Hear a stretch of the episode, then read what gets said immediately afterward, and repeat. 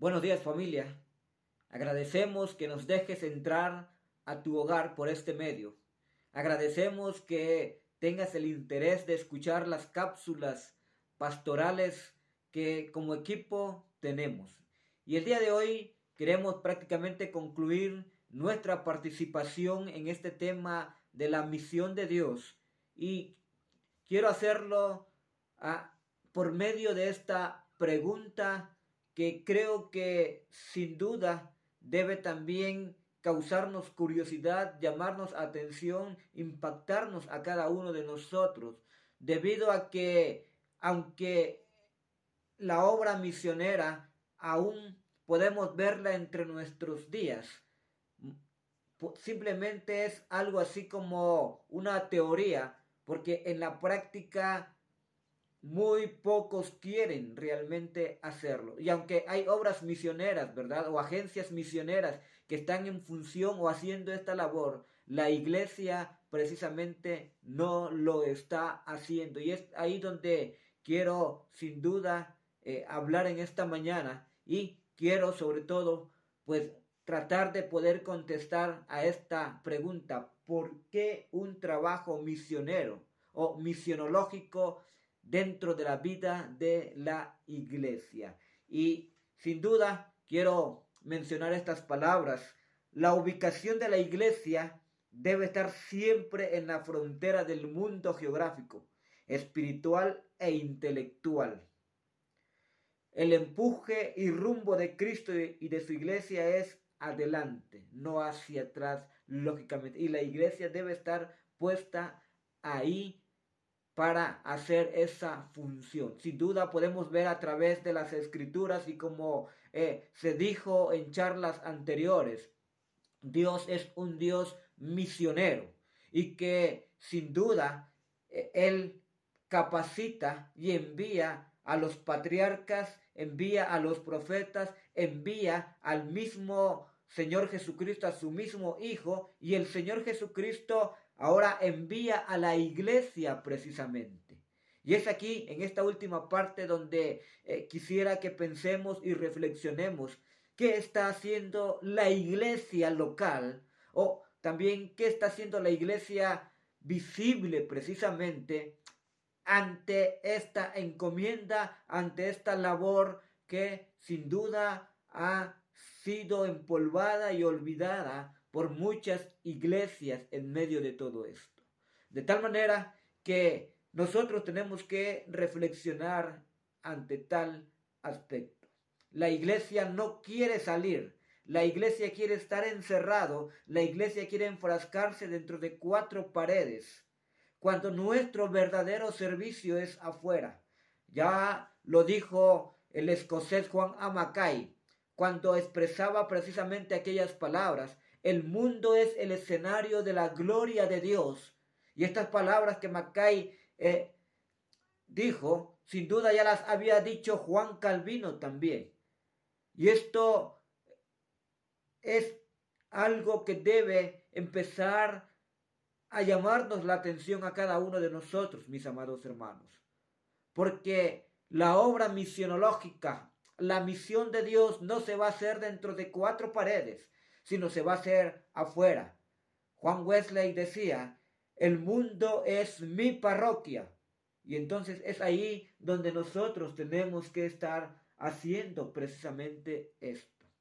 Una obra en la cual tiene que empezar a resurgir nuevamente. Está impregnado a través de las escrituras. Podemos mirarlo a través de cada pasaje de la misma palabra del Señor de el gran interés y la gran preocupación. De tal manera que la iglesia, hermanos, existe, ha existido y seguirá existiendo para proclamar y promover la extensión del reino de Dios en todas las esferas de la vida y del pensamiento en el mundo habitado. Hay una gran labor, hay una gran función, mis amados hermanos. Y me llama mucho la atención porque nuestro Señor Jesucristo, cuando inicia su ministerio, allá en Mateo capítulo 4, podemos mirar que después de haber sido bautizado y ser llevado al desierto, Él inicia su ministerio. Y en ese ministerio, lógicamente, podemos ver a un Jesús eh, de una manera integral, entrando en función a ello. Y en Juan capítulo 17, como mirábamos el día de ayer, podemos ver que Jesús dice, así como el Padre lo había enviado, ahora Él enviaba a su iglesia y envía a su iglesia y seguirá enviando a su iglesia. ¿Por qué eh, un trabajo misionológico. La gente está necesitada, la gente debe conocer, la gente debe saber acerca de lo que nosotros profesamos por medio de Cristo Jesús. Nosotros debemos sin duda proclamar el Evangelio porque el mundo cada día va de mal en peor, porque el mundo cada día se está perdiendo, porque el mundo cada día se está volviendo autónomo a sí mismo y no está considerando que necesita un Salvador, que necesita un Redentor, que necesita que el Evangelio transforme sus corazones. De tal manera que la iglesia se tiene que perfilar, la iglesia tiene que mirar hacia afuera y tiene que ir pensando precisamente en esta labor, en este trabajo. Y, y quiero hacer mención, aunque probablemente algunos de los expositores que vienen toquen este tema, pero quiero hablar de que para hacer un trabajo misionológico se tiene que hacer un trabajo de discipulado precisamente. Se tiene que hacer un trabajo de discipulado, mis hermanos, para poder llevar a cabo esta labor. Y quisiera decir esto, el desafío al discipulado el reino de Dios hace fuerza, irrumpe, atrae y repele al mismo tiempo.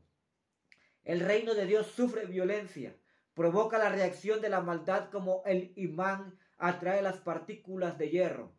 Así Jesucristo, así Jesucristo, el reino hecho hombre, atrajo sobre ti, sobre sí, todas las fuerzas de la maldad que empujaron y desencadenaron toda su furia sobre sobre él clavándolo en la cruz. El reino de Dios se hace presente en cada una de nuestras vidas y en cada generación con el desafío ineludible del discipulado. Esto es el desafío. Lógicamente hay un costo, el costo del discipulado. Jesús advirtió a sus discípulos sobre el costo del discipulado que debe ejercerse y podemos encontrarlo en Mateo capítulo 10, versículos 16 al 18, versículo 22 y versículo 26. Pasaje que tocamos prácticamente en los fundamentos bíblicos del Nuevo Testamento. Y Jesús al enviarlos también da el panorama, las circunstancias a las cuales se iban a enfrentar y se enfrentaron los discípulos. El reino de Dios hace fuerza y sufre violencia. No se puede ser discípulo en el reino sin estar dispuesto a pagar el precio del discipulado. El reino de Dios es dádiva, es esperanza, es tarea y es compromiso radical con el ser humano y con la historia. Podemos verlo ahí mismo en Mateo 10, versículos 32 y versículo 33. Pero, ¿qué es ser discípulos? Quizás te preguntes. ¿Cómo tengo que ser discípulos? ¿Qué es eso? para involucrarlo dentro de la obra misionero. Bueno, ser discípulos es ser seguidor, aprendiz, imitador, alguien que es bautizado e instruido, enseñado en todas las cosas que Jesús mandó y enseñó. No es superior a su maestro, pero lo que Jesús hace, el discípulo también lo hace. O sea, lo que Jesús hizo y nos dejó a través de su palabra, es lo que ustedes y yo, es lo que la iglesia tiene que estar haciendo, es lo que la iglesia debe estar compartiendo al hacer obra misionera precisamente. El discípulo comparte vida, servicio, sufrimientos y muerte al igual que su maestro. El discípulo tiene una misión y es hacer discípulos Hacer discípulos es transferir la cosmovisión, la manera de ver, la manera realmente como la Biblia lo muestra, la ética, estilo de vida, valores de una nueva persona convertida en su nueva identidad en el reino de Dios mis amados hermanos. Así que realmente esta tarea no debe pasar desapercibido por ti, por mí y por la iglesia en la cual tú te congregas. La obra misionera aún está y debe estar. ¿Y quiénes deben hacerlo? Ustedes y yo y la iglesia donde nos congregamos precisamente. Por eso decíamos al inicio, ¿por qué un trabajo misionero? Porque es necesario, mis hermanos. Lo necesitamos.